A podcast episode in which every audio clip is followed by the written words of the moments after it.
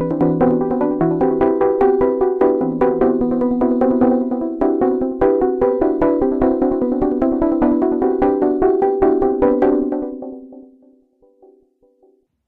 and welcome to the Psychomedia podcast. I am Timothy Swan. And I am Ben Fell, and together we will be discussing the funny side of psychology this week with a special mystery guest. A special mystery ghost. It's Valentine's Day, not Halloween. I know most people find Valentine's Day scarier, but uh, yes, the incredible Helen Arney will be joining us later, and by later, I of course mean earlier. And by earlier, I of course mean later. You know, Uh, I picked the goose one again. loud TARDIS is loud. Um, Uh, yeah, sorry, I don't know what happened with the sounds. Uh, anyway, um, but before we do all that, we're doing the waffly bit, and because Helen is like a professional science comedian, she has to do things with her life, like carry a, a, a, an overhead projector across London.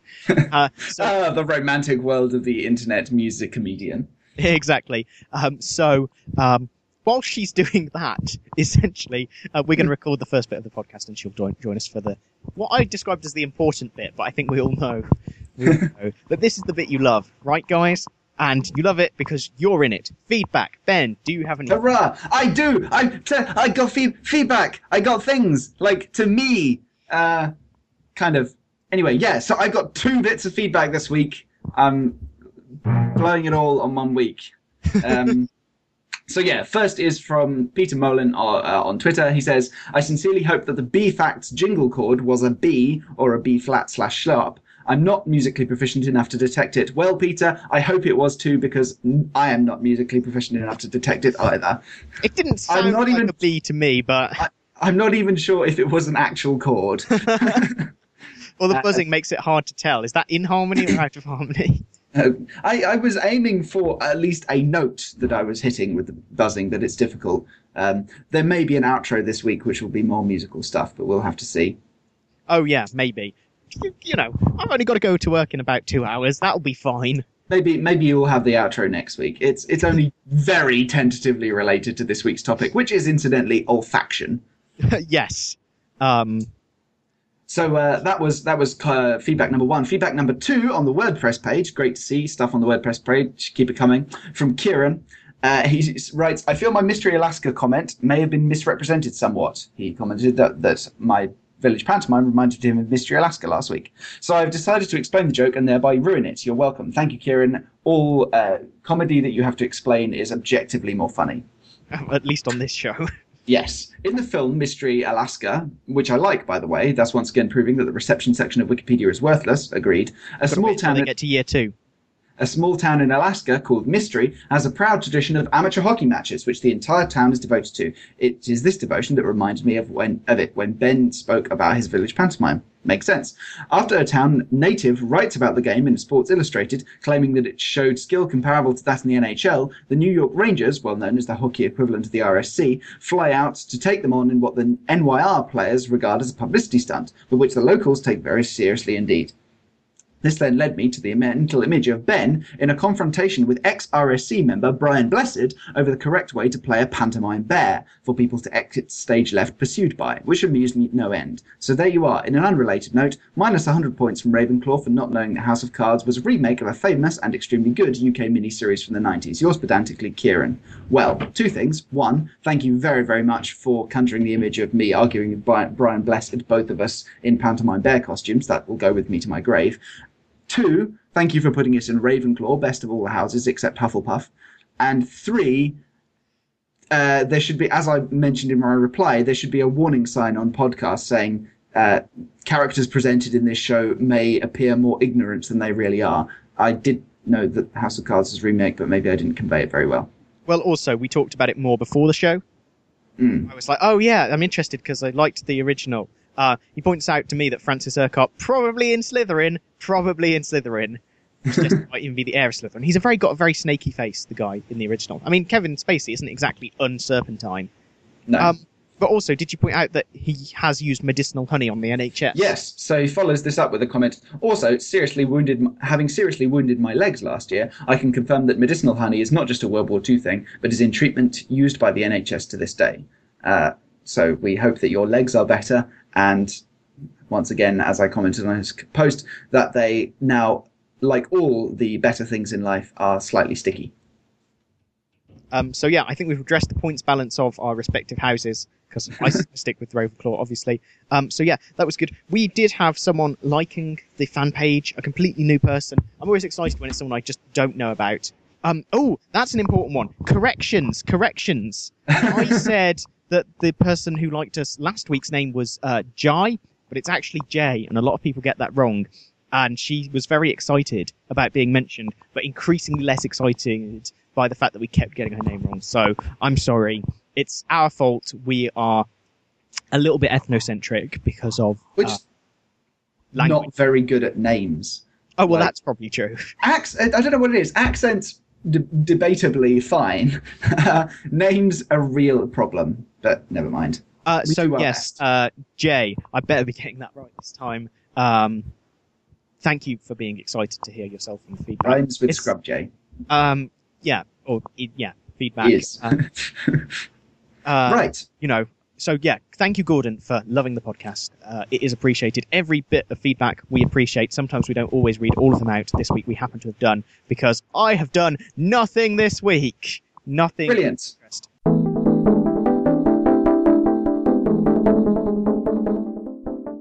Ben, what Well about done. you? Well, I did something, several things this week. The most exciting of which was I went to an exhibition of Ice Age art at the. British Museum, which was absolutely excellent. I highly recommend if any of you are in or around London, you go and check it out. It's a fantastic exhibit. Um, from the display, I can conclude that two themes were foremost in the minds of prehistoric artists. Number one, animals, and number two, boobs. Uh, based on this, myself and the friend I was with decided that the artifacts we that they have uh, uncovered there, like bone paintings, cave paintings, etc., were the equivalent of the internet. Uh, that is a repository for one, people's pent-up fr- frustration at their daily struggles. You know, these days it's Gary on Twitter writing "burnt tongue eating block of melted cheese directly from packet." Hashtag FML. Hashtag YOLO.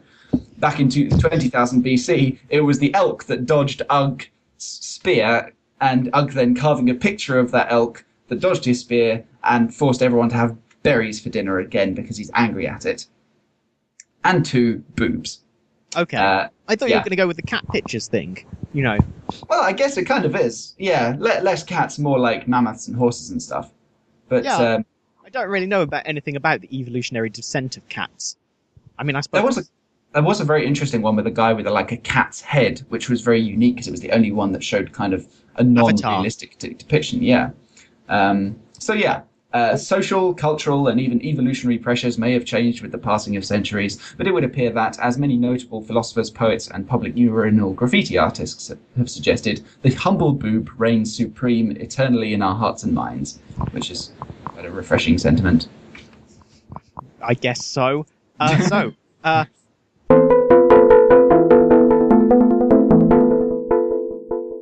media of the week. Well, my media of the week again. It needs no promotion. Well, what I've kind of got to because they're both quite insignificant in some ways. Uh, I've been watching Game of Thrones uh, because it's a show I've refused to pirate, which means I care a lot about it, but I don't care about it so much that I absolutely have to see it. It's very confusing, my morale, my moral standards even. My morale standards have been boosted by watching Game of Thrones. The first episode is a bit slow, but the second two are great. Uh, it's on Freeview now, uh, and free. Ah, that explains That's why it. I'm 'Cause watching it. Otherwise, you'd have to spend a lot of money on the box set. Well, yeah, it's still quite expensive. So, and also Community is back, and I love Community, and I want to survive. So obviously, I did legally download it. And the first episode is still it's still good.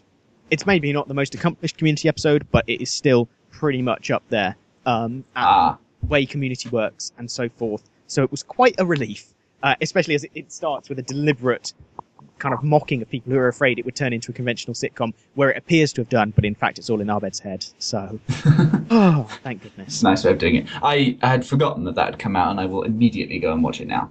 Yep. Well, second episode's up too. Double bill. How exciting. Woo! As is the new episode of Archer, so that's exciting. Uh, so, my media of the week. Um, this week, I played a video game in which you play as a beautiful unicorn who has to collect fluffy bunnies in order to help her open a magical cupcake shop. Or at least, uh, you would do that if the game wasn't called Blood Bowl. uh, So Blood Bowl was originally a tabletop game produced by Games Workshop. Uh, these are the guys behind Warhammer, for those of you in the audience who have never at any point been 14 years old, socially awkward, and male. Um, the game I is like. probably add British. Probably, yeah. Well, no, it's pretty big in Nottingham. I was born in Nottingham. I am the Emperor Bear. I think it's it's pretty popular in all over the world, isn't it? Oh, really? I It's only in America. I think so. Anyway, uh, so the Blood Bowl is a strange and violent hybrid of rugby, American football, and kind of Lord of the Rings. Um, you play as a team of fantasy creatures, sort of elves, orcs, and dwarves, etc., whose stated aim is to run a small spiky ball to one end of a playing field whilst punching, maiming, and often outright murdering as many of the opposing team as possible.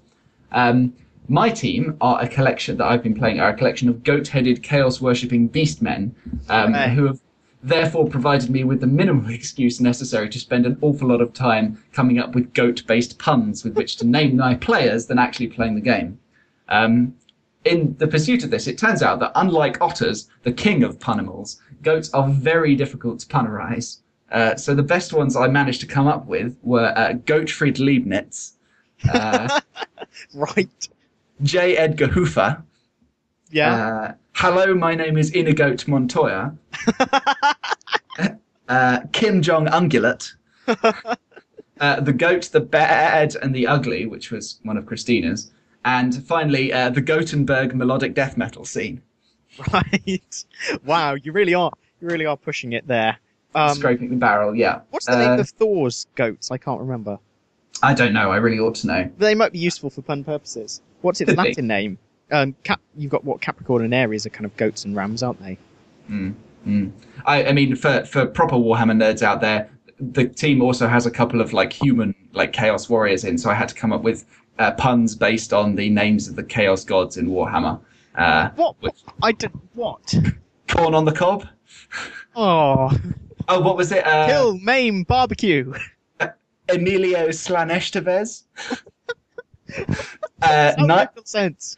nine inch nails. That was quite a good one. And oh, my favourite one. Uh, Nurgles just want to have fun. Well, that's that's obviously factually wrong because Slaanesh is the goddess of pleasure. Anyway, I feel Uh-uh. we should talk about some psychology. Um, we'll come back to violent murder a bit later. Yes, we will. And, Uh, so uh, yes, over to you, Tim and Ben. And also Helen. And yes.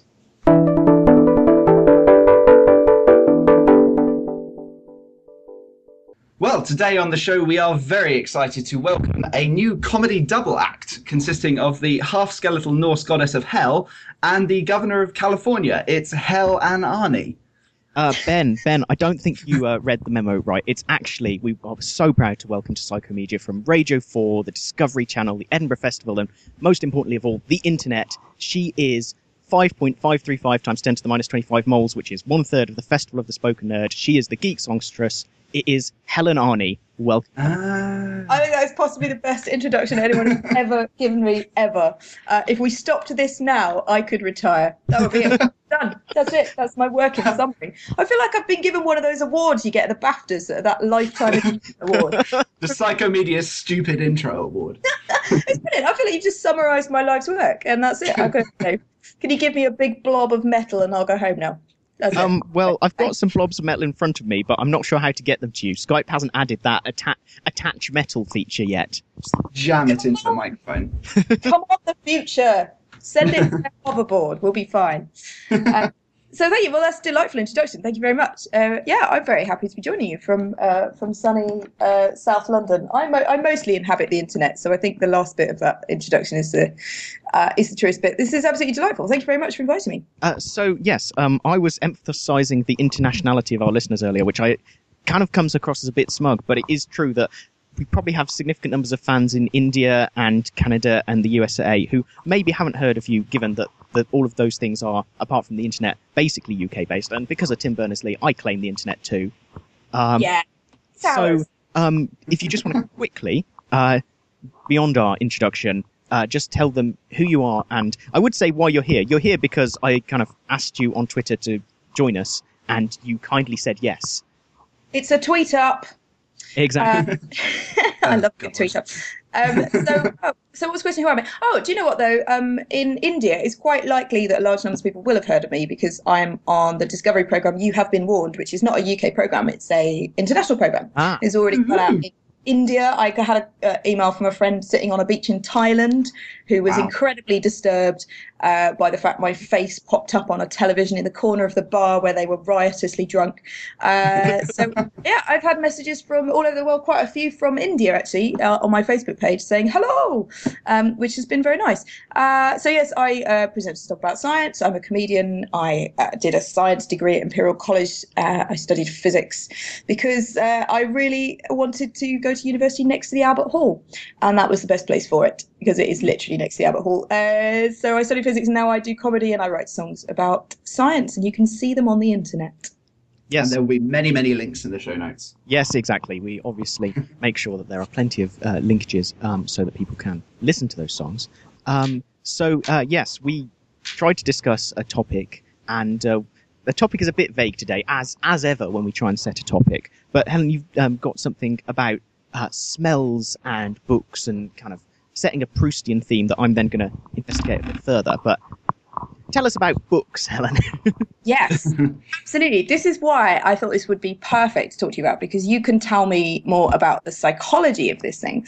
Uh, but I've been working with British Library. Uh, I do a show called Festival of the Spoken Nerd, which is with uh, two other people. You've mentioned that I am I'm one third by weight, which I think is a little bit ungenerous. yeah, that that, that that is a bit unfair. That's Yeah. true. uh, I am. I'm definitely. Good job, Tim. You've insulted the guest already. Um, I uh, I'm one third if you if you uh, do cumulative age. Uh, that works quite well. I'm only fifty percent if you go by X chromosomes. Oh, yeah. So you know that works quite well. we don't ever go by anything else.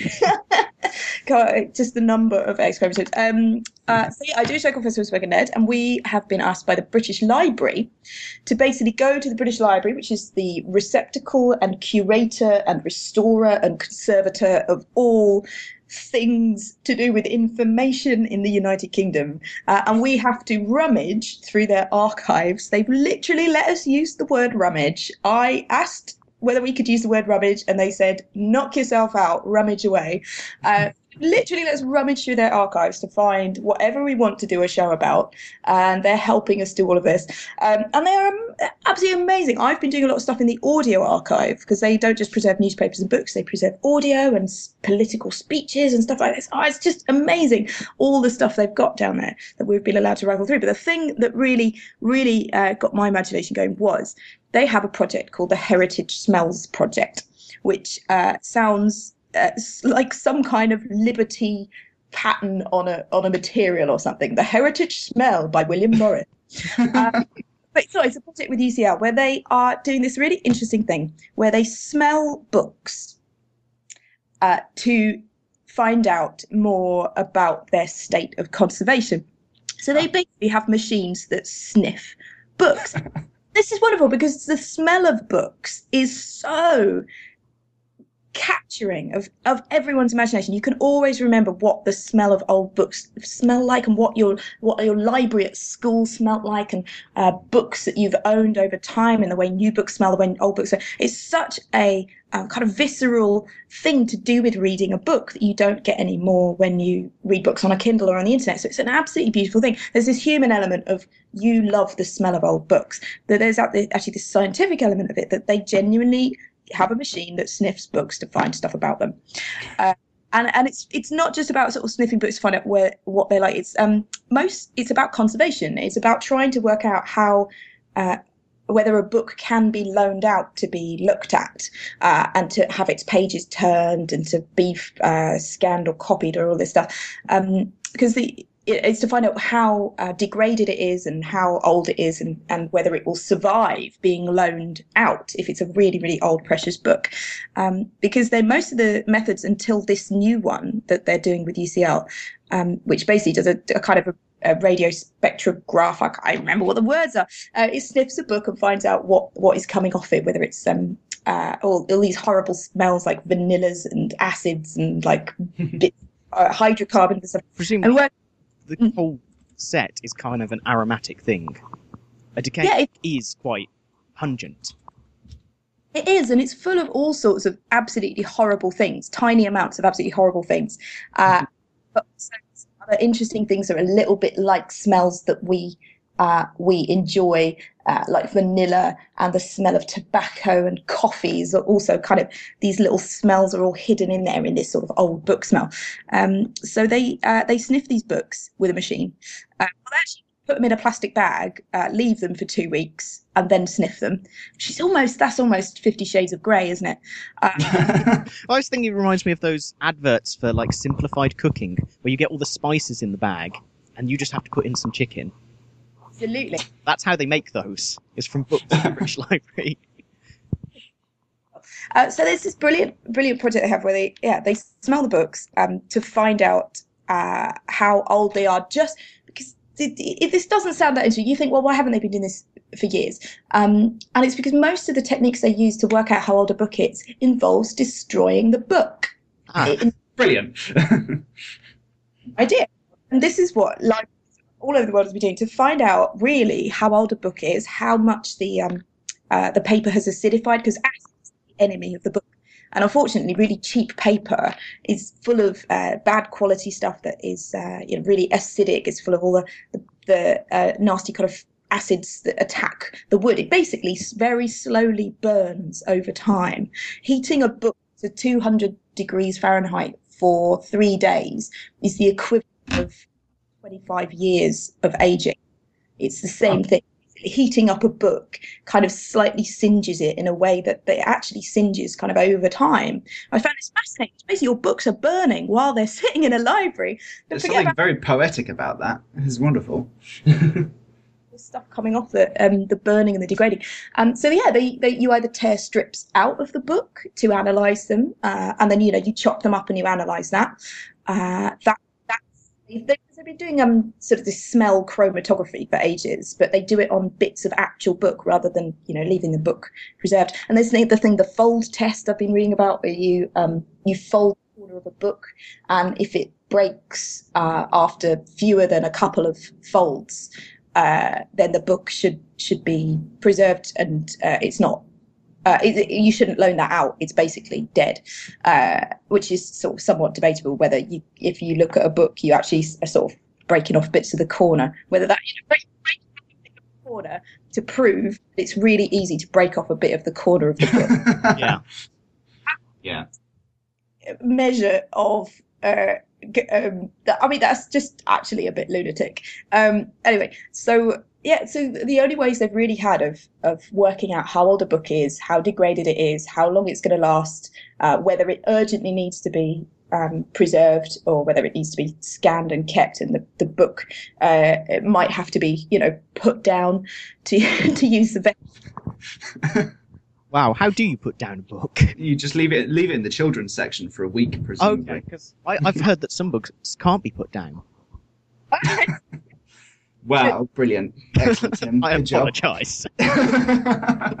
discuss the page turners and how that's as it is. Uh, so yeah, this this fascinating thing is kind of a, it's hands off until uh, this this thing it, books have really had to be destroyed to find out what's going on to their state of preservation. So this is a big leap forward uh, in especially really old books. You just don't want to destroy a bit of them to find out whether they're really easily destroyed. I mean, it's ludicrous. I'm just thinking about the sort of things that end up in places like the British Library because I know it's quite similar to the Bodleian Library in Oxford. And the Bodleian Library has something like one of the four copies of the Magna Carta, and you don't really want to take a bit off that. No, and those are Completely. The ones. Um, but it's, it it takes every single book and periodical that has ever been published in the UK. Uh, so that's just an incredible amount, and it's just miles and miles of, of bookshelf space they need every year just to to fit the, the stuff that's coming in every year. And they have this amazing stuff. They have these big vaults in the basement where um, the atmosphere is kept uh, really cold, but not too cold, and it's at 16% oxygen, which is uh, less than the oxygen you have at the top of Everest. It's kept Wow. below it's something like 12, 13, 14% oxygen, nothing can catch fire. Uh, Ah. it all So you know you you're eliminating the danger of someone uh, accidentally dropping their cigarette while they're wandering around the vault. That sure does not. Anyway, I just got this um, wonderful like mental image of like sort of mousy librarians in glasses putting on these huge hazmat suits and gas masks and like descending into this frozen like ice area underneath the British Library with like big sets of tongs to go and collect books. Well, I know part of the plan for the um, kind of um, the less got out books again at the Bodleian, which is another copyright library, so it's doing effectively the same thing, is to put it in a zero oxygen environment and just have robots do that bit. They'd presumably be marginally more, you know, empathic towards students than the librarians currently are. Oh yeah, probably. I think the British Library is a, like the friendlier version. There's two copies, and one is good and one is evil. yeah, it's, it's it's a race against time. Depends which side you're on, though. Depends uh, whether you think I they're good. At, suppose. Yeah. have this big, uh, enormous, completely sealed low oxygen facility, but it's not zero oxygen. A lot of people think that it's low oxygen that means it's zero. It's not because uh, uh, it is actually possible to go in there. Oh, right.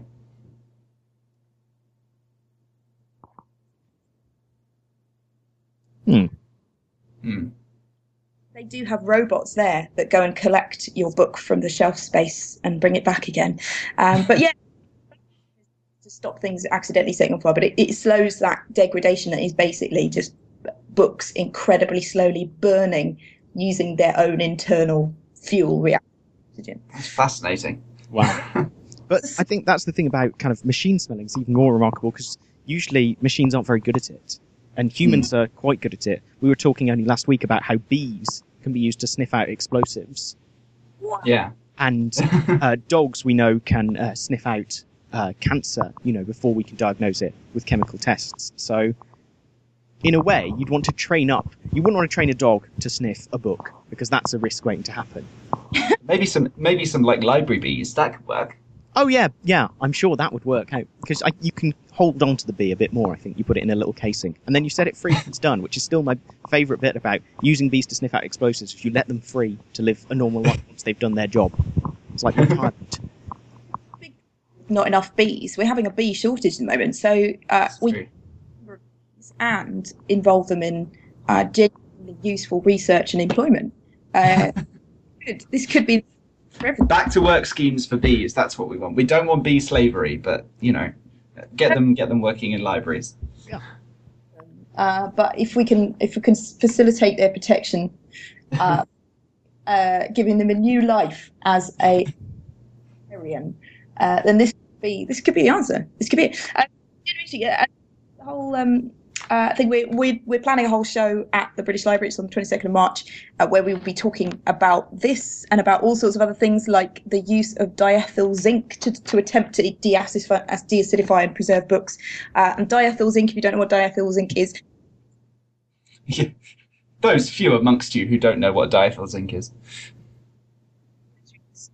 weirdly, you will. It's basically like uh, you know napalm.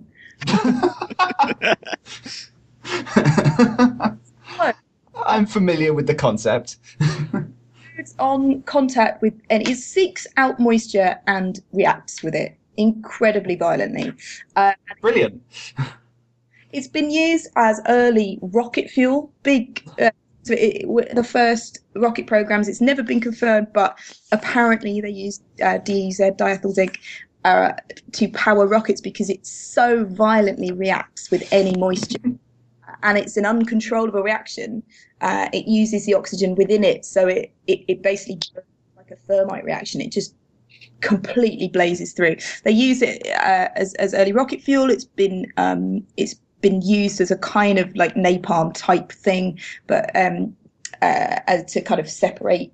Uh, to, to be thrown in the air to create these firewalls, and it's been used in bombs. It's horrible, like absolutely horrible, horrible stuff. It's genuinely horrible, uh, but it has this property of um, slightly deacidifying paper. It goes um, in a vacuum, and you pump in a little bit of diethyl zinc vapor. It will immediately be attracted to all the remaining moisture hidden in the book, and it will like zone in like a bee. It will go deliberately like a like an incendiary, terrifying inferno bee. amazing bee. Uh, zoom inside the book and seek out all the moisture and, and, and bond with it, and and then that uh, its presence would de-acidify the paper. So it was originally in the 50s, at the same time as it was being used as rocket fuel and like you know legal weapons, uh, it was being used by the Library of Congress to attempt uh, by NASA. They used a NASA test plant to to uh, deacidify books using uh, explosive diethyl zinc, and it went so badly and so wrong that uh, they had to basically blow up the plant they were using uh, because Wow. of explosive diethyl zinc. They didn't know where it was in the pipes. They didn't know how to get it out. They had to just blow it up and leave. That that is a bad like t- test of a new thing, really. If you have to just destroy where you were doing it, you have messed up. And so, uh, are they now attempting to reintroduce this highly successful and not at all dangerous chemical to the British Library? They have, um, they gave up eventually. It was sort of Okay, million. that million- seems probably a reasonable response to, yeah, as you say, exploding the entire plant you were doing it. I was going to say, when you were sort of leading into all the stuff about the diethyl zinc, it was like, it, it does sort of relate to that thing about what you were saying before about burning books in order to find out how, you know, how damaged they're becoming. This seems like very much a step in the wrong direction, putting napalm on books to see if they're, to try and dry them out. Uh, it, it was absolutely, absolutely ludicrous. But you know, it was one person's brilliant idea, uh, and they just Right. We, we we're very fond of one person's brilliant idea on this show, but Brilliant yet ludicrously dangerous idea. incredibly bad idea. Uh, You know, one person got himself a department and a budget and a NASA vacuum factory. Yeah, I feel I should be bolder in some of my pitches for new experiments. yeah, you can always come out with the line, it's not a diethyl zinc napalm explosion. So. yeah, you should you should try that the next time you need funding for something. They um, fire to your precious books, so it's all right. So yeah, that was a genuinely interesting little bit of, uh, of sort of book history that I've, I've dug up. But again, it's it's fascinating. These burning burning books is such a um, I like an emotional thing. You know, you, Mm. saying the words burning books is almost I feel awful saying it. Yeah. Because it's such a culturally horrific thing uh, that is such a statement. But it is genuinely happening all the time. Your books are slowly degrading, and they are quietly, you know, burning away in the atmosphere. Um, and and this incredibly ludicrous uh, idea for preserving books ended up with a lot of them just completely flammable. Ah, yeah, of course. Um, so yeah, while we're on uh, savagery d- destroying civilization, C- uh, can I can I just butt in briefly before Okay, you 'cause- transition 'cause seamlessly I was going to do just the most beautiful belated segue, but go on then, Ben. Well, I when uh, when I was looking for stuff about smells, I did actually run across uh, an article um, from the Chicago Tribune about uh, kind of the psychedelic effects that books can have on you. Because apparently, some very very old books, um, if you spend an awful lot of time around them, you can get what's called fungal hallucinations Of course. because of the like the mold that builds up in them. It's this little article. I'll put it in the show notes. I won't discuss it at much length. But apparently, some one of England's leading mycologists um, and the dean of dermatology at Guy's Hospital in London think that if you spend enough time sort of nosing around in very very old books, you can basically get a hallucinogenic high. Uh, so you've got that to look forward to, I suppose, Helen. yeah. Brilliant. So don't manage to set yourself on fire. Um, enough to hallucination that makes you think you are. I mean, that's Yeah. Best of both worlds.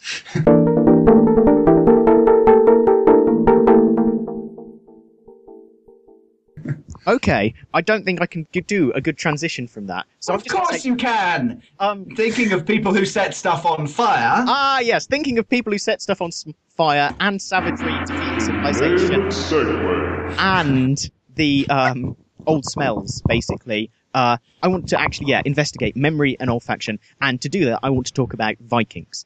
I mean, there's a lot of time in when I want to talk about Vikings, but this time it is actually on topic. Um, so yeah, the seminal paper on uh, discussing olfaction and memory is called this. The ability of odors to serve as state-dependent cues for real-world memories, so far so normal, can Viking smells aid the recall of Viking experiences? And I'll confess that is. I was unaware that we had any Vikings available for research purchases. You know, uh, Purchases? macaques are quite expensive. Vikings are more expensive. much harder to convince, or indeed, uh, it, like hold down a Viking while you're trying to lobotomize it. Um, yeah, the helmet gets in the way. Also, that that the interpretation of that title, uh, particularly the bit about like the recall of Viking experiences, that's very much dependent on whether you're testing Vikings or the, shall we say, recipients of Viking experiences. Oh yes, the Anglo-Saxons of Northern England. Yes. going to get very different reactions there.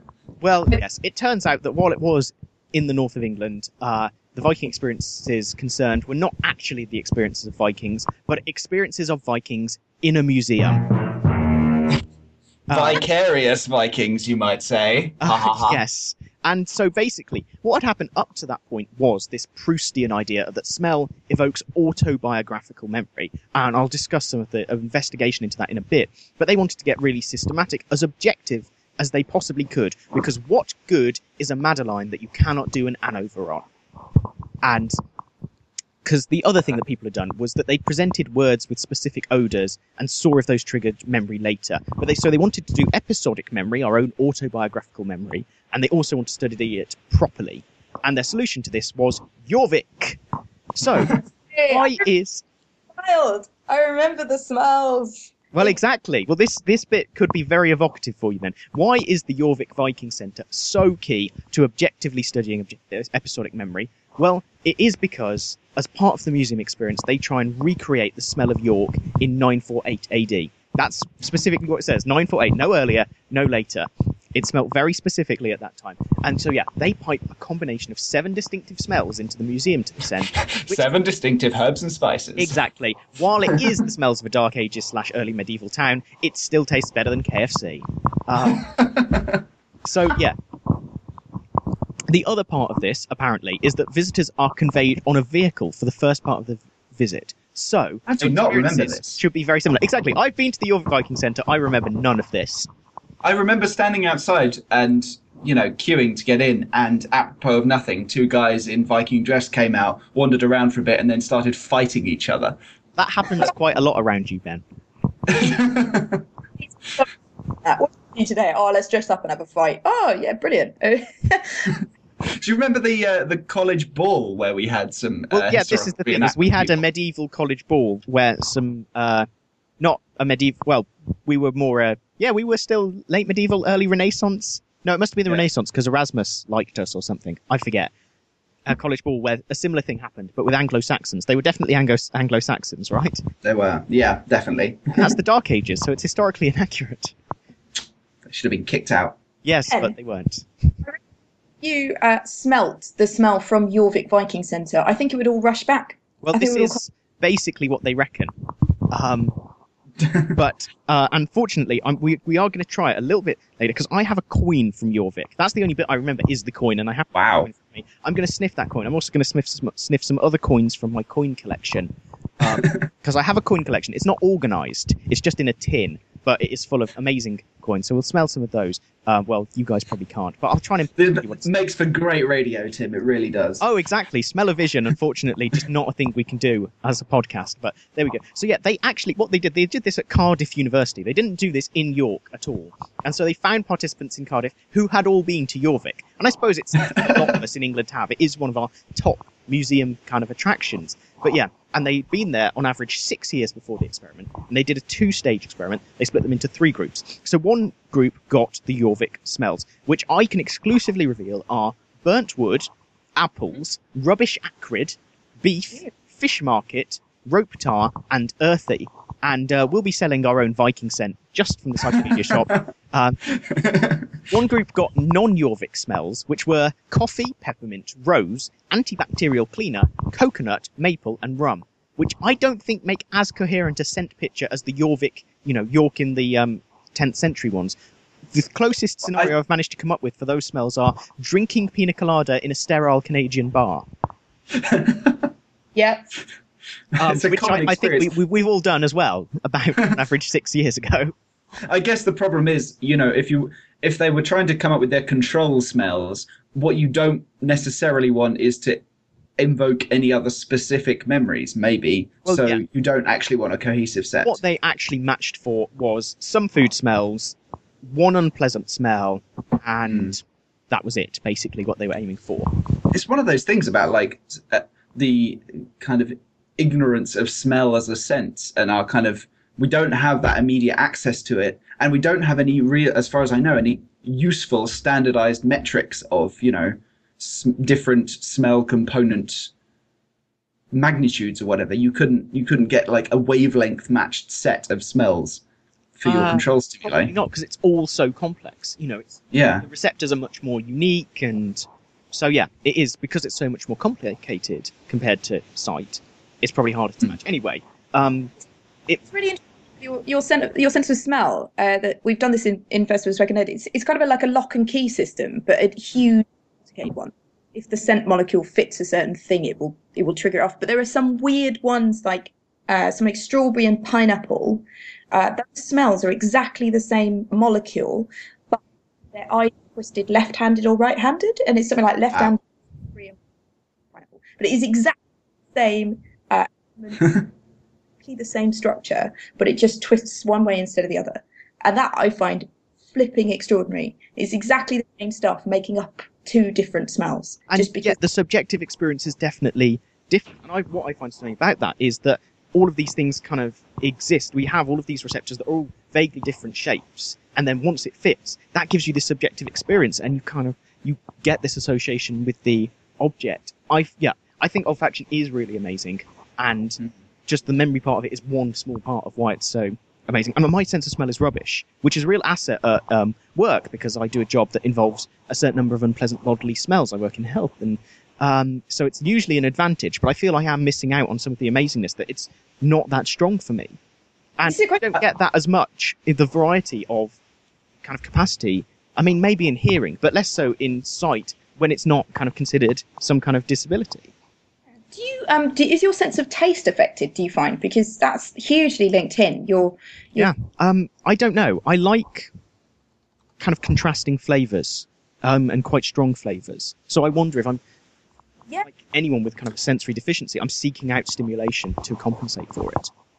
I suppose there's very few, uh, like with smell, there's very few objective tests. I mean, the closest I, I could think of was would be something like wine tasting, where you could legitimately kind of compare yourself to someone else on your ability to kind of distinguish between very subtle flavors.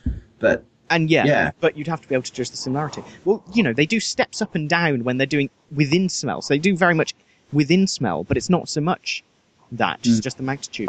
I don't know. Maybe my threshold would be less. They did test this. I can't remember what the study we did was for, but they did test people's thresholds of smell. Oh yeah, and it was the one about gender, and it turns out that women have. Oh yes, do women more smell sensitive. better? And the answer is yes, and also yes. Yeah.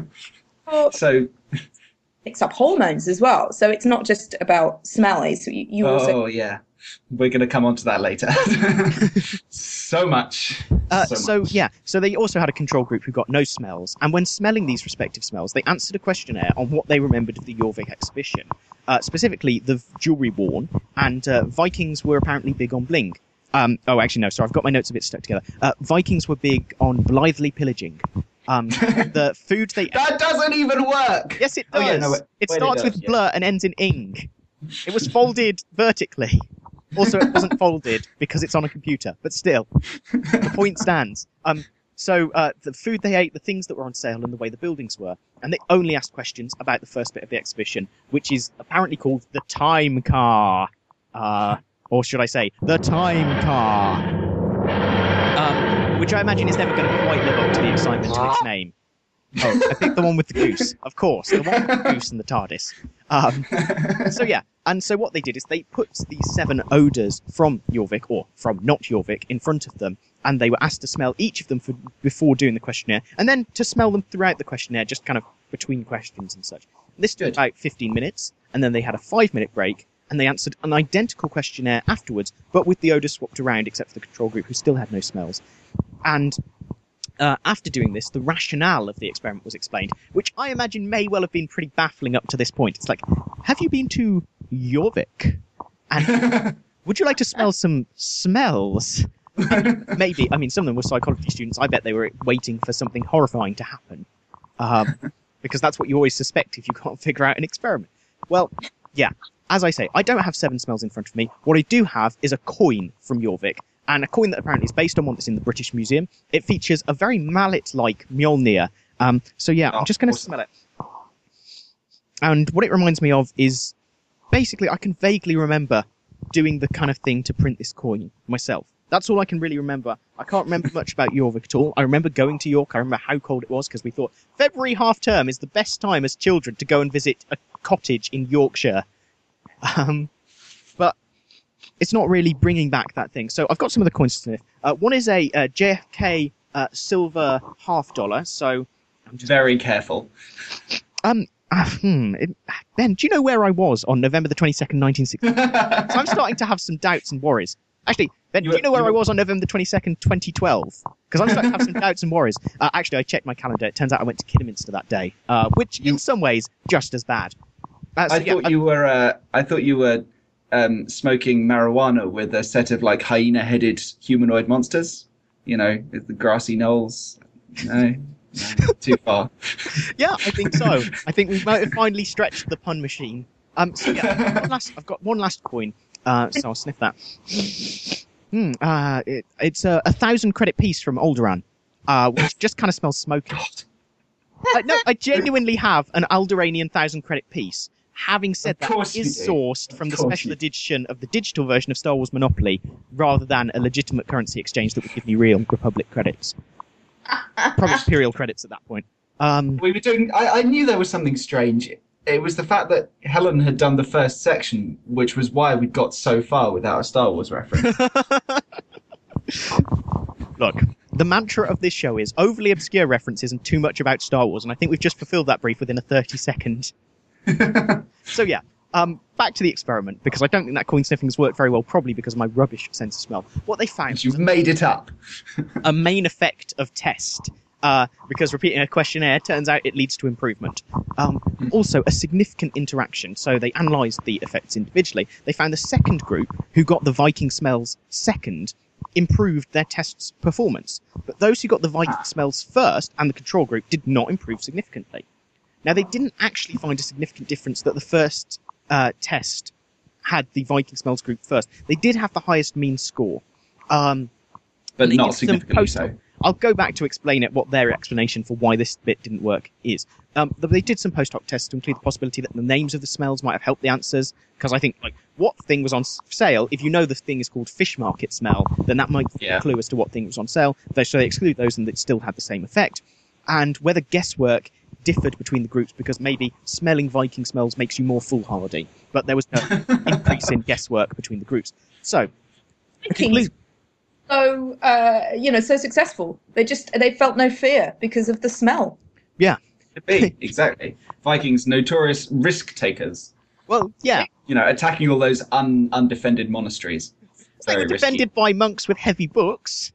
apparently. Which we all know may have been incendiary devices or hallucinogenic. Exactly. Chemical warfare and biological warfare. That's Brother what Genghis Melchior, Khan quick, get the napalm bo- get the napalm books. The Vikings are coming. So yeah, the conclusions they drew were exposure to the specific cells, specific cells, the specific smells that would have accompanied a memory, improved recall of episodic memory in a systematic fashion. And they emphasise that the within subjects findings worked, and that the reason that the between subjects findings probably didn't come up significant was because of the great variability in episodic memory. Even if the experience was very much on rails, you experienced the same thing.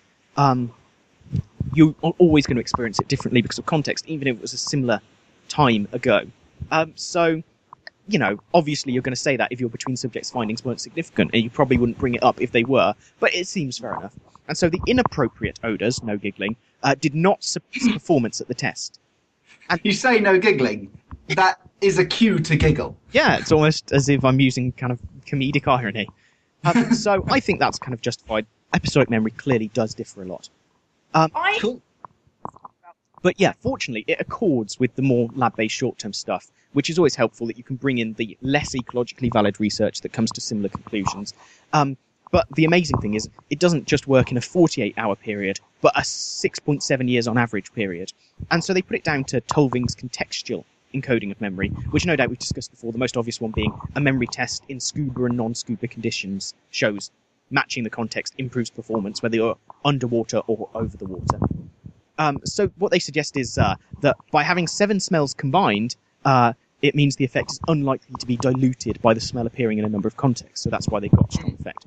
And, and finally, on um, the Vikings, my favourite bit of any study, the subjective comments. And essentially, they suggest that rubbish acrid might have been the most effective smell because it provokes the greatest effective response. And the amygdala gets a lot of smell input, and when aroused, that increases memory encoding. And so they say, most frequently mentioned is the very pungent rubbish acrid odour which pervades the Viking toilet area and appears to evoke a disgust response in almost all visitors. And I think anything that pervades a Viking toilet area should probably evoke disgust. um, so yeah, I did want to include uh, quickly a review of um, investigations into Proust and people's experiences of winning Grand Prix. Um, I really like jokes like the latter. How many people care about old Formula One and French literature? Probably no one. No one here. Exactly. so there's a review by Chu and Downes which basically points out that once again, smell is the hipster sense. We've kind of discussed how amazing it is, but how inaccessible it is. Uh, I've previously described smell as the Yellow Ranger from Power Rangers, uh, because it's not necessarily respected as much as it deserves, and it gets on quite well with the Pink Ranger taste. Anyway, we won't go back to that. Um, they describe the psychology of olfaction as aromacology, uh, which is ridiculous. Uh, that makes it sound like it's like digging up some old smells to. Wait a minute, that's yeah. aromacology might be what we've already discussed. Anyway, uh, Yeah. so the article claims that many real individuals also experienced what Proust did in In Pursuit of Lost Time, very similar uh, to an incident in my youth when my parents mislaid me. Uh, that's In Pursuit of Lost Tim. Aw. Yes, there we go. um, so the largest ever study of Proustian phenomena was done by the National Geographic magazine, uh, and not because everyone remembers the first time they read the National Geographic magazine.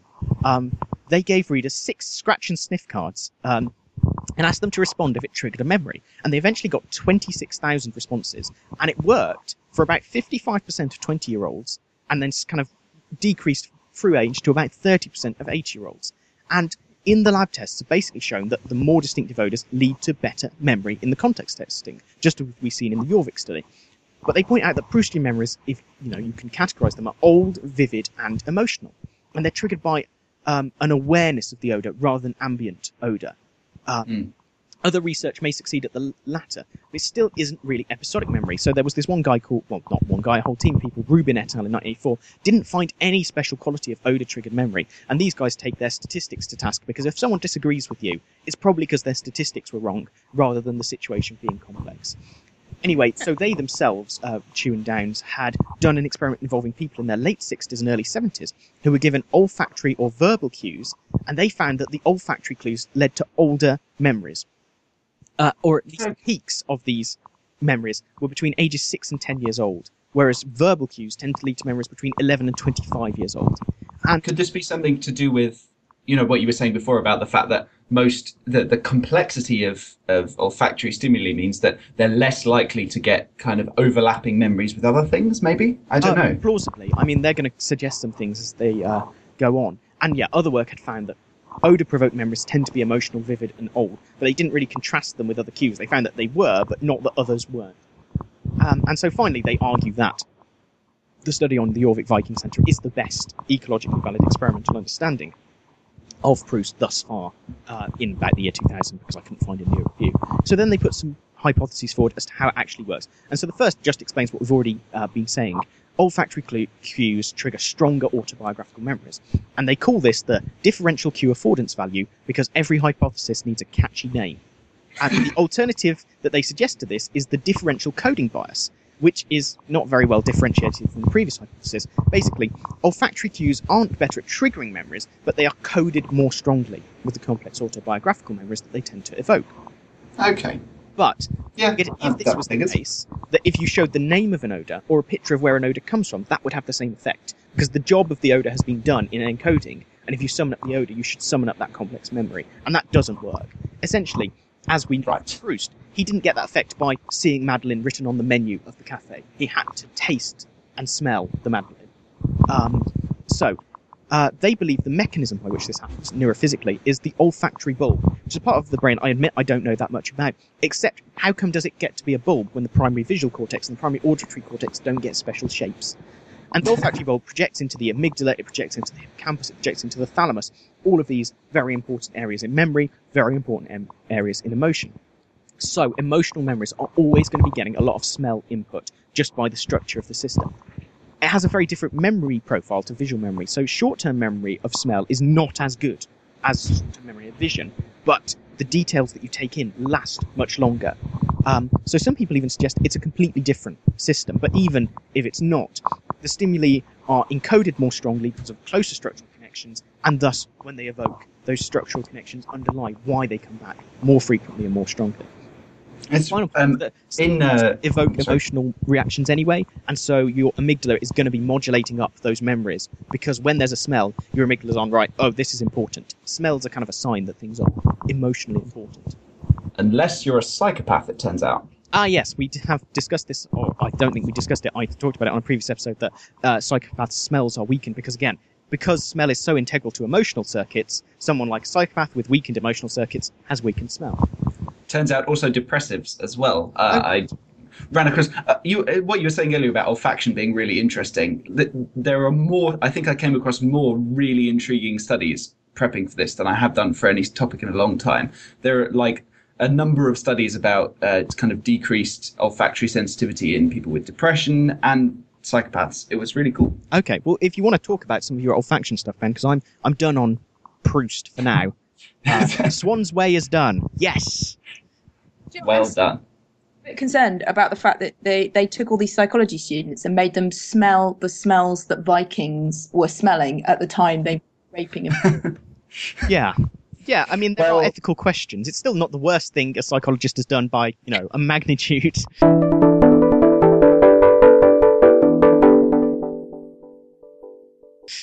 And allow me to speak to that now with some more studies, unless Helen, you need to scuttle off. Um, fascinating. I, um, I'm busy taking notes so I can regurgitate it at the British Library. okay. Well, Well, in that case, uh, since you were mildly disturbed by the idea of smelling uh, fabricated Viking smells, yeah, let me let me let's plumb the depths of psychologists' depravity. Uh, with first off, we're going to do some stuff about the smell of fear, which should be kind of good. So it's a commonly stated fact that animals can smell fear. Apparently, it turns out I found there's even a band called Bears Can Smell Fear, which proudly takes its place on my list of bear bands from a few episodes ago. Uh, including my favourite, uh, Helen, since you weren't there, was the band Beer Bear, who sing songs almost universally about beer and bears. Um, Does what it says on the I- tin. does what it said, folk About metal. and it's- yeah. Uh, type of bear. I thought isn't a, isn't a is a badger a type of bear? No, a badger is a member of the family Mustelidae, the funniest animals in the world, including stoats, weasels, and otters. Good. Say, if you want someone who knows about badgers and or bears, Ben is the man. we uh, We have a, a beanbag in the shape of a bear sitting in our corner in our room. Bear, bears are quite popular in this household. Um, anyway, uh, fear. Animals smelling fear. Is this actually a thing, or is it just that bears can smell humans, and humans being smelled by bears tend to be quite fearful? Um, it turns out that there is a bunch of research showing that human fear can be smelled not only by bears but also by other humans, though they may not necessarily be consciously aware of it. Um, by far the I've written by far the most awesome thing about these studies, but it's also by far the most disturbing thing about these studies is the way that they obtained their axillary chemosignal stimuli or to put it ambiguously, or their armpit sweat samples, to put it unambiguously and slightly grossly, because all of these studies involve squirting participants with sweat collected from people's armpits. Hey. Yes, brilliant. For you see, there is absolutely nothing romantic about human olfaction, whatever Chanel or Dior or Jean Paul Gaultier want you to believe. Whatever pu- perfumiers want you to be, believe, it's basically all about getting sweaty. Um, so, if you want to find out whether your participants can smell fear, you have to creep up beside, behind someone, shout boo, and then quickly swab their underarm before they have a chance to swap you, or the nearest scientific, uh, ethically approved equivalent of that. For example, uh, Albrecht et al. in 2011, they collected their sweat samples from men who were completing a high rope assault course and then uh, squirted those onto female participants uh, for five minutes and found that the female participants' own levels of conscious state anxiety actually were found rose significantly um, as compared And they compared- specifically compared to the standard control group. You, they didn't just compare, you know, it, the fear wasn't due to the fact that the participant had been squirted with man sweat for five minutes. It Yeah. was that specific man sweat. Um, Good. They were meticulous. they uh, another study found that using a very similar procedure, uh, people squirted with high rope course sweat were engaged in more risky behavior in a decision-making task. Um, it's kind of interesting. And finally, uh, Prehn-Kristensen et al. in 2009 collected their sweat from university students who were about to sit their final oral exams, so their vivas. Um, and upon sniffing this particular heady brew of anxiety, sleep deprivation, and mild psychosis, participants showed neural activity in brain regions associated with empathy. So uh, the insula, the precuneus, and the cingulate cortex, to- cortex for all the neuroscientists in the audience. Uh, I assume there must be at least one. Uh, anyway, so in conclusion, not only can bears and humans smell fear, but when they do it, it apparently makes them frightened, risk averse, and sympathetic, uh, which absolutely in no way, sorry, risk taking and sympathetic, which in no way explains bear behavior, and therefore I am forced to dismiss all this highly detailed neuroscientific evidence as a bunch of sweat stained baloney. Well, it does. I, is it wrong that I, I, I guess because I'm reading The Men Who Stare at Goats at the minute, my first thought is we could weaponize this. yeah. I, I, think, think, that is the problem, isn't it? the, the quantities of, of fear sweat that you're going to need to collect starts to evoke images not akin to like a like a mass milking farm. yeah, I suppose so. It, but in the That's- sky. Um, so there we go. That's that's some creepy stuff. Um,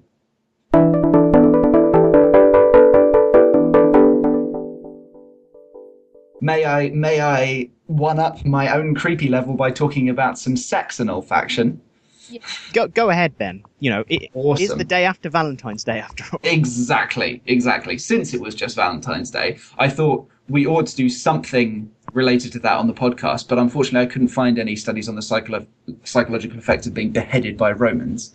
Um, exactly. so uh, instead, I found some studies about the smell of love. Mm. Sorry, a bit slow on the mark there. Um, uh, yeah, so the very first of these uh, follow very much follows in the harvest sweat squirted participants profit methodology established earlier. but uh, rather than tossing participants out of airplanes, I'm sure you can see where I'm going with this. Oh. Uh, Denise Chen and colleagues uh, leveraged a different kind of tossing by collecting sweat produced while male volunteers were watching pornography. Oh. They then squirted this porn sweat at unsuspect- unsuspecting female volunteers in an MRI scanner Oh. and found that this sweat caused activation in the orbitofrontal cortex and fusiform gyrus, uh, which tells us precisely not a lot because the orbitofrontal cortex is one of the least understood areas of the whole brain. But it's, definitely involved in smell. it's associated with perceiving stuff and things. Um, so there's really not much to go on. I think you were Um, taught about taught by one of the world's leading experts in the orbitofrontal cortex, Ben. We should probably ask him about it. Um, Yeah, where where is he on the run at the minute? yeah. Um, but it, so the, these areas weren't activated by the non-porn sweat, so there must be something going on. But yeah, who, who knows what. Um, finally, my final study that I want to talk about, we thankfully move away from porn and perspiration, and which would make an amazing Jane Austen novel. Uh, uh, and we're going to seek out some answers to a deeply pertinent Valentine's Day question. Whereabouts in the supermarket should you ask someone out? Ah, Hey, this could be useful for my life, Ben. Potentially, yes. So, uh, should it be by the sultry dairy counter so you can gaze into her eyes and say, E damn girl, you make me feel so gooder, will you brie mine? Why did I not have a feeling this was coming? My Maybe- sense of impending doom is broken.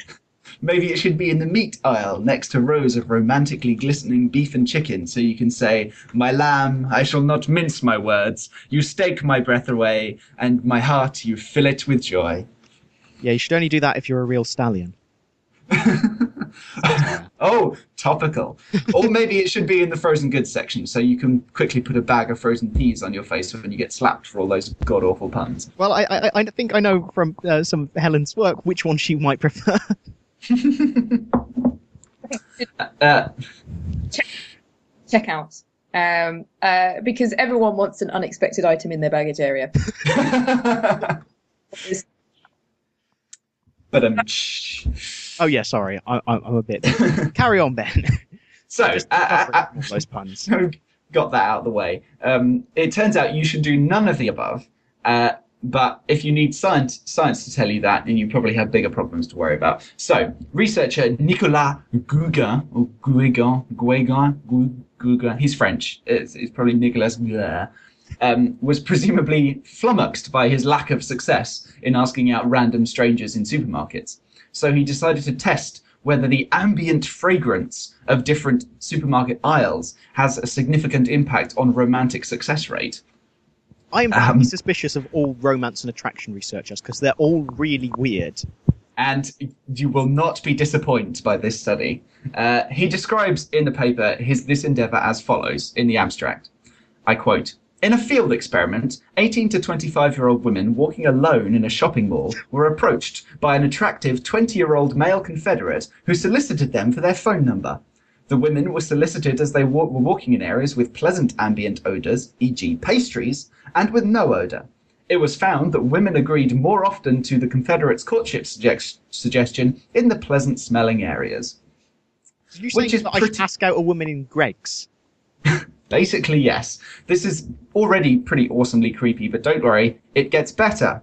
The attractive male Confederate was selected from a lineup of 18 male volunteers based on the attractiveness ratings provided by 31 young women.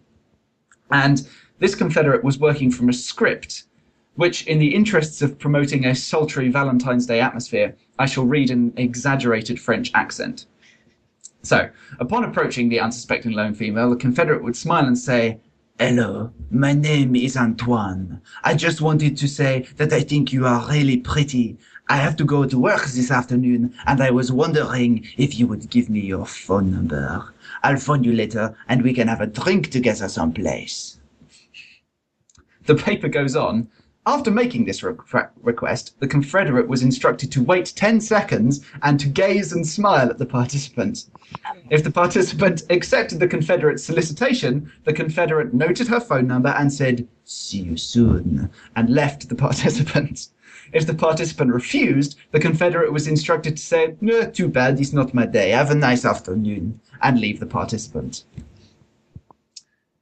Yeah, Wow, science. all of that. Science. So, number one. Sorry, go on. Getting there because I just think that would have been so much more effective if whoever is listening to to this had just uh, gone and stuck their head in the fridge while they were listening, just to get of being in a supermarket and and absorbing all those smells. Because that I'm actually glad I didn't suggest that because I mean so powerful that. Uh, Genuinely, that you could have had some people turning up on your doorstep. yeah, but we do have listeners who have listened to us in the supermarket. I know that much. Oh dear. And we do have listeners who Ben's uh, proclamations have caused problems, but not of that sort. In that you made someone laugh so hard they fell over, possibly more than one person. Choose. Uh, that was a long time ago. Anyway, um, that's Right, amazing. So So pastries. some some I should rub myself some- with pastries. Some explanation for the weirdness of this study may be found by the fact that it was carried out in the Université du Breton Sud in France. Uh, this may explain why, you know, it had any success whatsoever. Um, it may also explain why the Confederate got more numbers in the pastry section, since if you've ever been to a genuine French boulangerie, you will understand that French, pastries are basically aphrodisiacs in their own right. Um, however, an alternative explanation was suggested by ma petite amie when I was telling her about the study last night. She commented that it must be so crushing for the women who did give out their numbers to then receive a debriefing call a few days later saying, Sorry, I only asked you out because a psychologist paid me to. Yeah, you're right. That is a distress to self That is.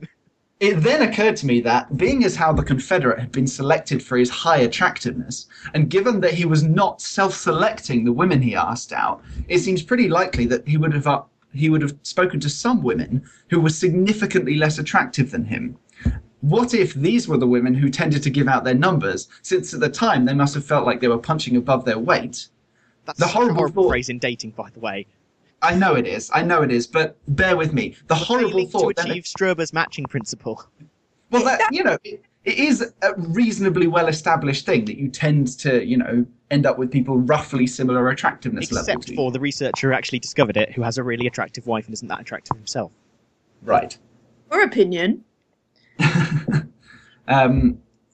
So Yeah, there is a certain element of subjectivity as well, but yeah, exactly. Um. only a little. But Sure. the horrible thought occurred to us: what if all the, in a- a sense, objectively less attractive women were hanging out in the pastry section?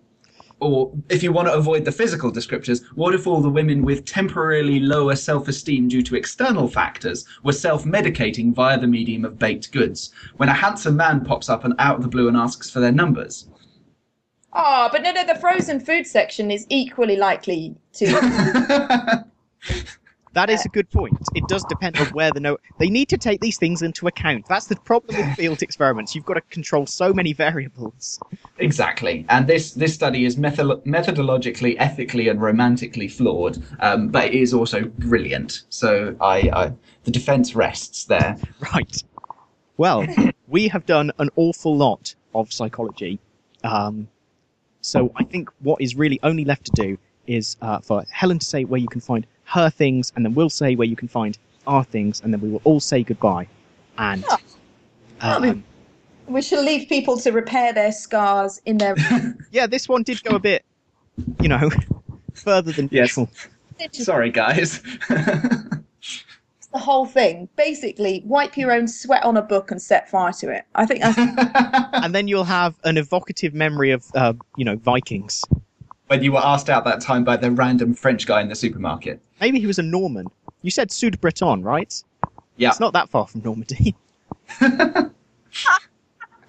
suddenly there's there's a connection that we never perceived before. This show is just one uh, one straight line travel through Yeah, one single topic we just haven't realised. exactly. it's like Everything some sort of Dan Brown novel. great. I, I can't wait for, for, for Audrey Tautou to play my role. yeah, I cannot. shotgun uh, albino Paul Bettany. Who can I? Um, Ian Uh, McKellen, Tom Hanks, Jean Reno, Ewan McGregor. There aren't that many female characters in. And you already bagsied the main one. I'm sorry. uh, uh, what's his name? That one. Oh, him. Oh, that one. Yeah, exactly. Hang on, hang on. Hang on. to the internet. Sniffing some popcorn to see if it can come back to me. Sniff a really, really trashy paperback. got some. I've got some. Uh, yeah, hang on. Sniff it. Yeah. Uh, Tom Cruise. That's it. I remembered it now. Okay. Was it the popcorn or the internet that helped? Hands off. What does the internet smell of? I don't want to know. Um, so I know yes, uh, space. I found out what space smells of. Apparently, hang on, where is it? I know find that it. space is beige. The universe is beige. Where's the link? What does sma- space smell like? Doesn't Um, the internet smell of that sweat that they took from the guys watching porn? This is what I suspect. Probably, yeah, exactly. Um, I think space space smells primarily of like burnt metal. Oh right, is that Uh, how?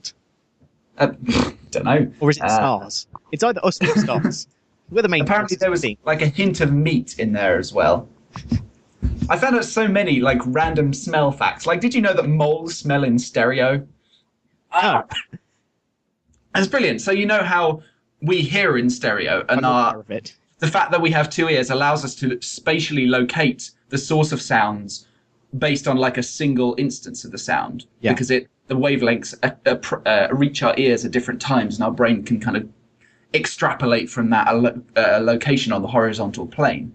So owls have vertically um, displaced ears which means that they can locate things by sound in three dimensions which we can't do. Moles have uh, displaced uh, smell receptor so that they can locate prey underground by smell from a single instance, whereas we'd have to kind of like walk around trying to find out where the smell gets stronger. I thought that was really cool.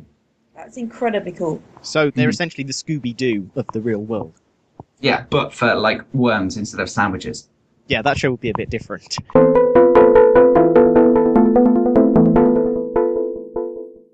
Anyway, so yes, um, Helen, where can people find your things, your live shows, etc.? Where should they Yeah. look? Uh, well, the best place to go is my website, which is helenarney.com. Uh, it's not spelt like the governor of California. It is H dot com. Thanks for bringing that up because uh, the Terminator came out uh, while I was still at primary school, and every Oh. time someone would say, "I'll be back," and it was a pretty scarring time of my childhood. So thanks. For, Sorry, You're I, I feel all the more. childhood. I'm glad you picked that as the one that you were upset about, rather than drawing associations between a half skeletal like zombie goddess of death. Yeah, well done, Uh, Ben. Good job.